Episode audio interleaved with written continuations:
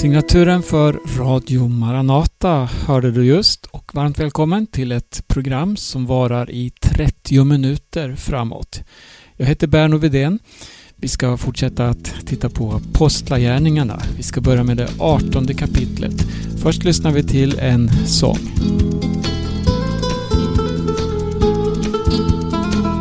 När jag har dig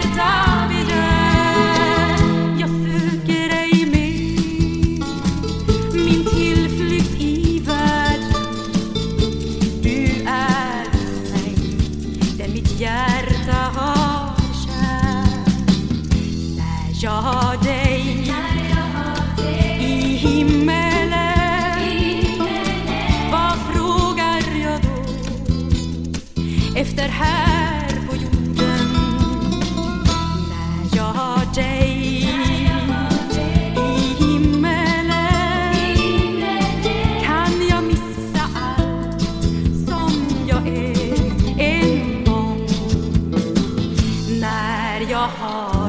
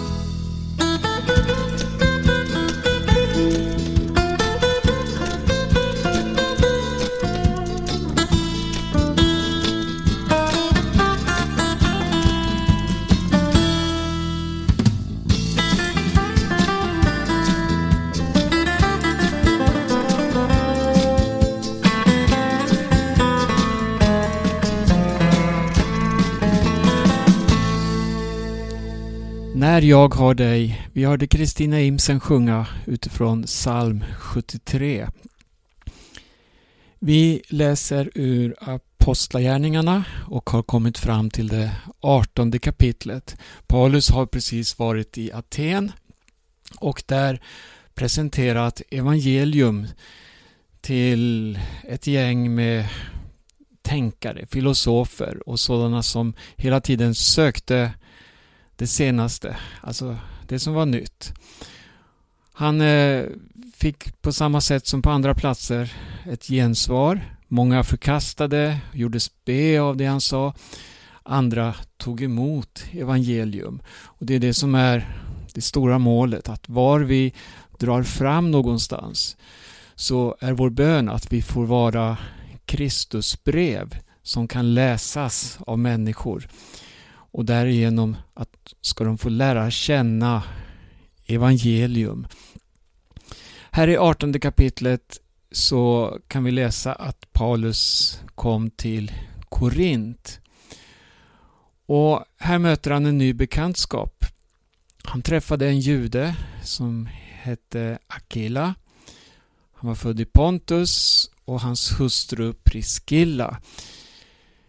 De hade kommit från Italien eftersom Claudius han hade befallt att alla judar skulle lämna Rom. Eh, det var alltså en eh, svår judeförföljelse i det romerska imperiets centrum. Alla judar skulle därifrån. Och då kan man fråga sig vad berodde det på? Eh, det finns lite olika orsaker enligt eh, olika historiker. Det här skedde cirka år 50 efter Kristus och den romerske historikern Suetonius han nämner att judarna blev utvisade efter upplopp på grund av en viss Kristus. Det kanske är en felstavning utav Kristus. Det vet vi inte. Men eh, i varje fall ser vi här att det var en svår förföljelse att alla judar skulle lämna Rom. Det påminner lite om det som judarna har fått stå ut med under seklernas gång och kanske på det mest grova sätt under nazismen och det andra världskriget. Något ständigt återkommande. Men vad som är lite eh, märkligt här, eller vad man ska säga, det är att Paulus, han tar inte upp den här frågan om eh, hur judarna behandlas, utan vi kan läsa historien och se att de fick stå ut med väldigt mycket förföljelse på olika sätt. Men eh, Paulus han fann sig i det här och gav trots detta sitt fokus på det som var hans uppgift. Han lät sig inte dras med i alla de olika strömningarna som fanns. Utan han hade ett fokus, det var att i allt förkunna evangelium. För han visste att då vi förkunnar evangelium, ja då kommer vi i en helt ny situation. Den människa som tar emot evangelium blir ett med jude, grek och så vidare, fattig, rik. Alla blir vi ett i Kristus. Och det här är inget som behöver eh, kämpas för med politiska medel. Nej, här möter vi något som kallas i Bibeln då för himmelrikets politik. Att vara Guds rikes medborgare, det är något annat än allt vad vi möter i den här världen genom all denna tävlingskamp som pågår och all denna kamp på olika sätt för mänskliga rättigheter och så vidare. Det är viktiga frågor. Men här har vi något som är långt viktigare. Att förkunna evangelium och låta evangeliet med dess konsekvenser få vara med och forma våra liv. Det här är faktiskt långt mer radikalt än att eh, med politisk eh, påverkan då arbeta för mänskliga rättigheter. Se bara beskrivningen i Apostlagärningarna på den urkristna församlingens gemenskap. Vad gjorde man när man kom tillsammans? Ingen kallade något av det han hade för sitt. Utan man hade allting gemensamt. Det fanns ingen fattig, det fanns ingen rik. Den som hade ett jordagods, han sålde det och så bar man fram betalningen och så delade man ut utifrån vad var och en behövde. Det här var normalt, naturligt för församlingen. Eh, och Det är bra att ha det här i baktanken när vi läser om Paulus och hans medarbetare. Nu träffade han Akilla och Priscilla i Korint. De eh, kom till Paulus kan vi läsa här. Och de hade samma yrke. Och de eh, började arbeta tillsammans. De var nämligen tältmakare. Vi läser från vers 4. Varje sabbat förde han samtal i synagogan och försökte övertyga både judar och greker. Återigen möter vi hur Paulus, han söker sig till synagogan och där möter han främst då judar som eh, han vill vinna för Herren Jesus Kristus. Sedan i vers 5 så möter vi återigen hur Silas och Timoteus kom ner från Makedonien. De som Paulus alltså hade lämnat efter sig hade nu hunnit ifatt honom. Och då de kom så var Paulus fullt upptagen med att förkunna ordet och vittna för judarna att Jesus är Messias. Men, det här har vi också sett flera gånger, när de gick emot honom och hånade honom skakade han av dammet från sina kläder och sade till dem Ert blod ska komma över era egna huvuden. Jag är utan skuld. Från och med nu går jag till hedningarna. Ja, det var en deklaration som också var förenlig med den kallelse Paulus hade, nämligen att föra evangelium ut över hela världen. Han gick därifrån och tog in hos Titus Justus, en man som vördade Gud och som hade ett hus alldeles intill synagogan. Han blev föreståndaren för synagogan, han hette Crispus, han blev också frälst, han kom till tro på Herren och många andra korintier som lyssnade kom till tro och döptes. Ja, nu fick Paulus i vers 9 här en ny eh, syn eller ett tilltal ifrån Herren. Det står att en natt sade Herren i en syn till Paulus. Var inte rädd, utan tala och låt dig inte tystas. Jag är med dig. Ingen ska röra dig eller skada dig, för jag har mycket folk här i staden. Och så kan vi sen se här hur Paulus stannade i ett och ett halvt år i Korint och undervisade i Guds ord. Alltså ett och ett halvt år så fanns han nu på den här platsen. Det var som att en ny bibelskola, ett nytt center formades i Korint varifrån eh, många eh, utrustades då för att i sin tur gå ut med evangelium.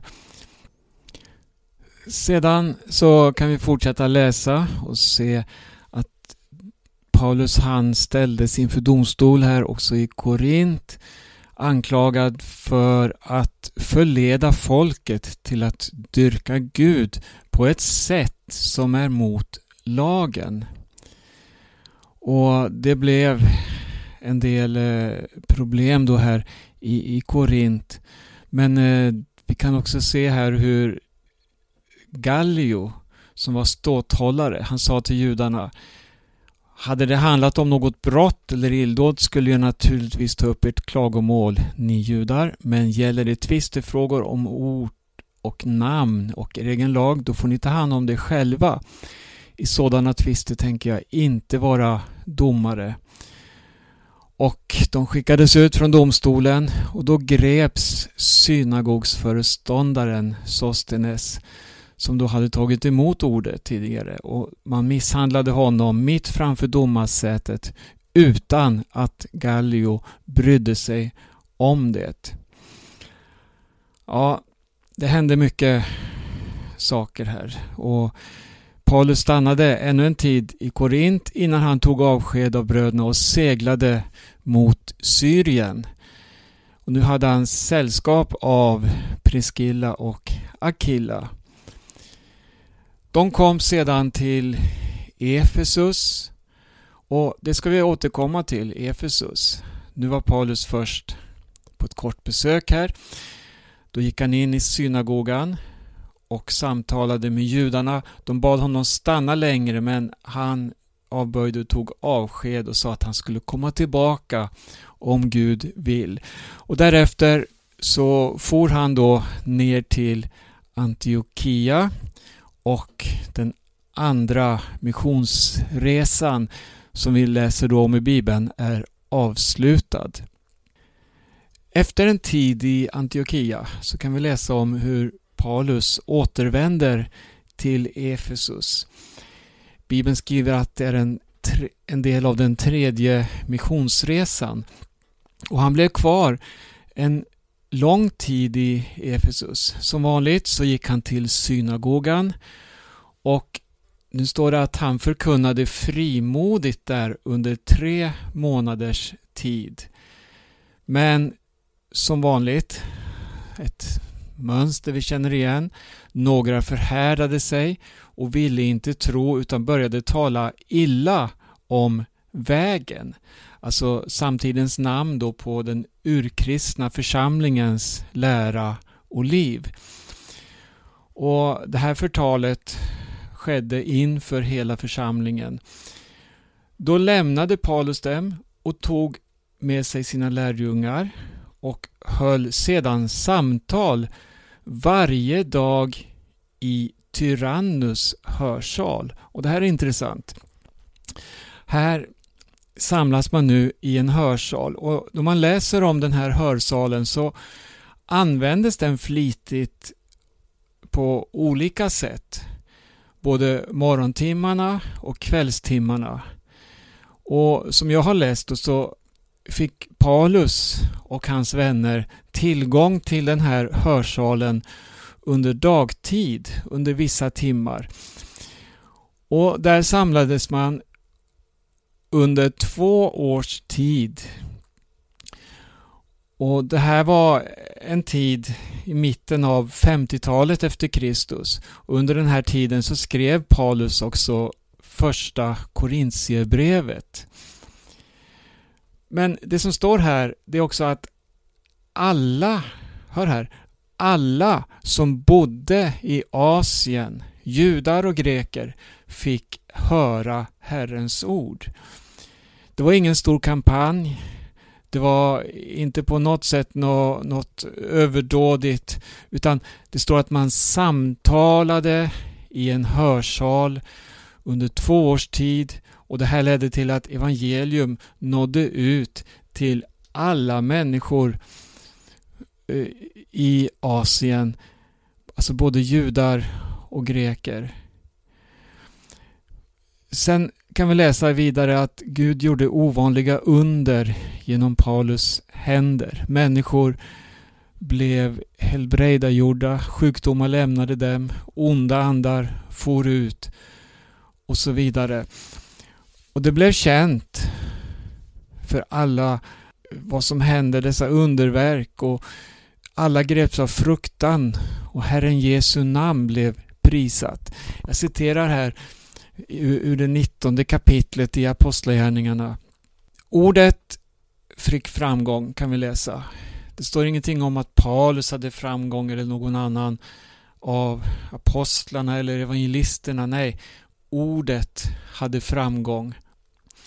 Paulus han bestämde sig för att dra vidare men han stannade kvar ytterligare en tid. Han skickade iväg två av sina medhjälpare, Timoteus och Erastus. Vi kan läsa nu ifrån den 23 versen. Här står det att det utbröt ett stort upplopp med anledning av vägen. Ska vi se, vad var det som eh, orsakade det här upploppet då? Så att församlingen och dess arbete kom i centrum. En silversmed, här låter det som det handlar om pengar. En silversmed som hette Dimitrus tillverkade Artemis tempel.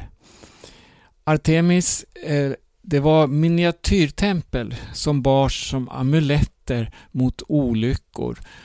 Och Det stora Artemistemplet i Efesus räknades bland antikens sju underverk. Efesiernas Artemis eller Efesiernas Diana som vi känner till mera kanske. Det var en fruktbarhetsgudinna från Orienten. Och hon eh, var väldigt viktig för den här staden, för Efesus. Och den här Dimitrus, han tillverkade då miniatyrtempel som han sålde och det här gav hantverkarna i staden stora inkomster. Nu samlade han dem och även andra som hade liknande arbeten och sade Herrar, ni vet att vi har vår rikedom från den här verksamheten. Men ni både ser och hör hur den där Paulus har fått med sig en mängd människor. Inte bara i Efesus utan i nästan hela Asien med sitt tal om att gudar gjorda av människohand inte skulle vara några gudar. Det är risk att inte bara vårt hantverk får dåligt rykte utan också att den stora gudinnan Artemis tempel tappar sitt anseende och att hon som dyrkas av hela Asien och hela världen förlorar sin storhet. Det här ledde till ett upplopp. Det här ledde till att folket Eh, som han då äggade upp, de fylldes av vrede och skrek Stor är Efesiernas Artemis. Hela staden kom i uppror och folket rusade alla på en gång till teatern där man samlades då. De släpade med sig Gaius och Aristarchus, två makedonier som var Paulus följeslagare. Paulus han ville gå in till folket men lärjungarna hindrade honom. Några rådsherrar som var hans vänner skickade också bud till honom och bad att han inte skulle ge sig in på teatern. Jag kan flika in här också att den teater det handlade om, det var en av de största i den antika världen med cirka 25 000 platser och den ska finnas bevarad än idag. Själva mönstret vi möter här, det vi läser om hur en eh, inkomst som hotas, hur det leder till att en hel folkmassa gör uppror eller upplopp. Det är något som faktiskt återkommer under historiens gång. Vi, det här handlar alltså om evangelium. Då evangelium når fram till människor så upphör man ofta med sådant som är främmande för evangelium. Det kan handla om, som här då, att man slutar köpa massa dyra eh, reliker som vi möter inom katolicismen exempelvis. Jag tänker på reformationen med Luther. Vad ledde den fram till? Jo, att människor slutade betala dyra avlatsavgifter. Man slutade köpa dyra amuletter eller dyra helgonbilder. Och för att man fick klart för sig, man, man, man fick eh, se helt enkelt att man har blivit lurad under alla år i religionens namn. Och Det här ledde ju till att Luther och hans anhängare blev förföljda. Det blev en väldig konflikt utav det hela. Och det här återkommer på olika sätt under historiens gång. Ett annat exempel det är ju väckelsetiderna som vi kan läsa om i Sverige när det var en stor folkväckelse. När evangelium nådde in i stuga efter stuga och hemmen förvandlades från att ha levt i total misär under alkoholen som förstörde så många hem. Men det här innebar också att många pubbar, många eh, platser där man alltså eh, festade och köpte sprit och så vidare, de tappade sina kunder. Och Det här ledde också till att flera förlorade då sina inkomster, men inkomster som för med sig människors olycka. Det skapar oro, det skapade upplopp vid många tillfällen. Det har också skapat förföljelse mot kristna som har velat påverka då så att människor ändrar sin livsföring. Vi skulle kunna dra det här ännu längre och se i modern tid hur liberalismen är ett hot mot människan. Hur liberalismen har lett till att vi har idag en abortlagstiftning exempelvis.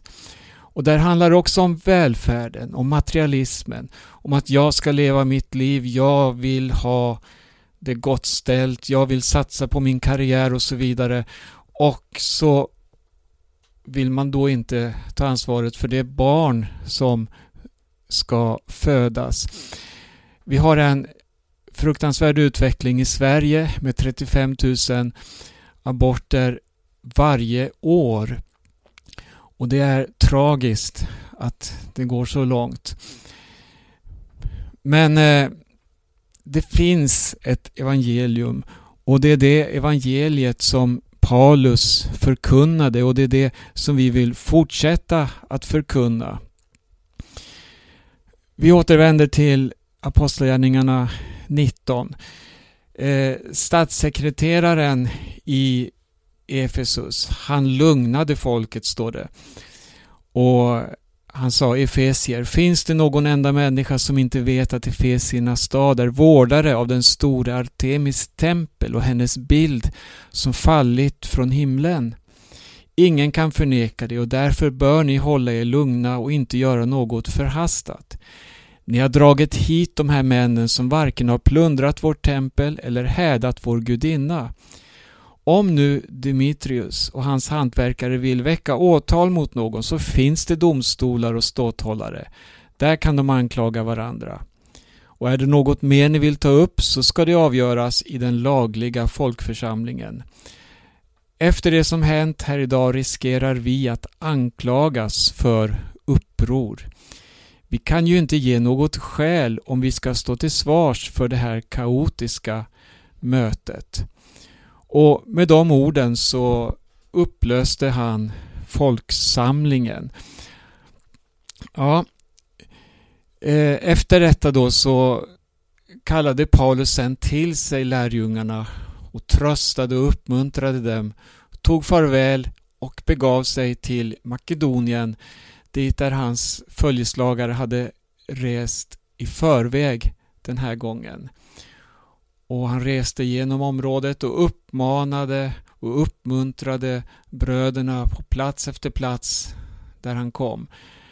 Så kom han till Grekland där han blev kvar i tre månader. Där stannar vi för den här gången. Det blir en snabb genomgång så här av apostlagärningarna men det kan vara betydelsefullt att påminnas om hur kampen för evangelium var då och vi kan lära oss mycket av hur det är för oss idag. Och framförallt att prioritera, att hålla fast vid Gudsordet. Att ständigt se till att människor får nås av evangelium, det som är Guds kraft till frälsning för var och en som tror. Med det säger jag tack för den här gången. Jag heter Berno Vidén och du lyssnar till Radio Maranata Stockholm, Radio Maranata Örebro. Vi sänder varje morgon klockan 8, måndagar och onsdagar klockan 18. Vi har en hemsida maranata.se. Där kan du se mer information om församlingen och också lyssna till ljudfiler på möten, radioprogram och så vidare. Tidningen Midnattsropet finns också. Midnattsropet.se är adressen dit. Och jag kan säga det att det är ett nytt nummer på gång som vi räknar med ska komma fram till alla prenumeranter i början av november månad. Beställ tidningen, du får den kostnadsfritt om du hör av dig. Då säger vi tack än en gång för den här gången. Gud välsigne var och en och på återhörande.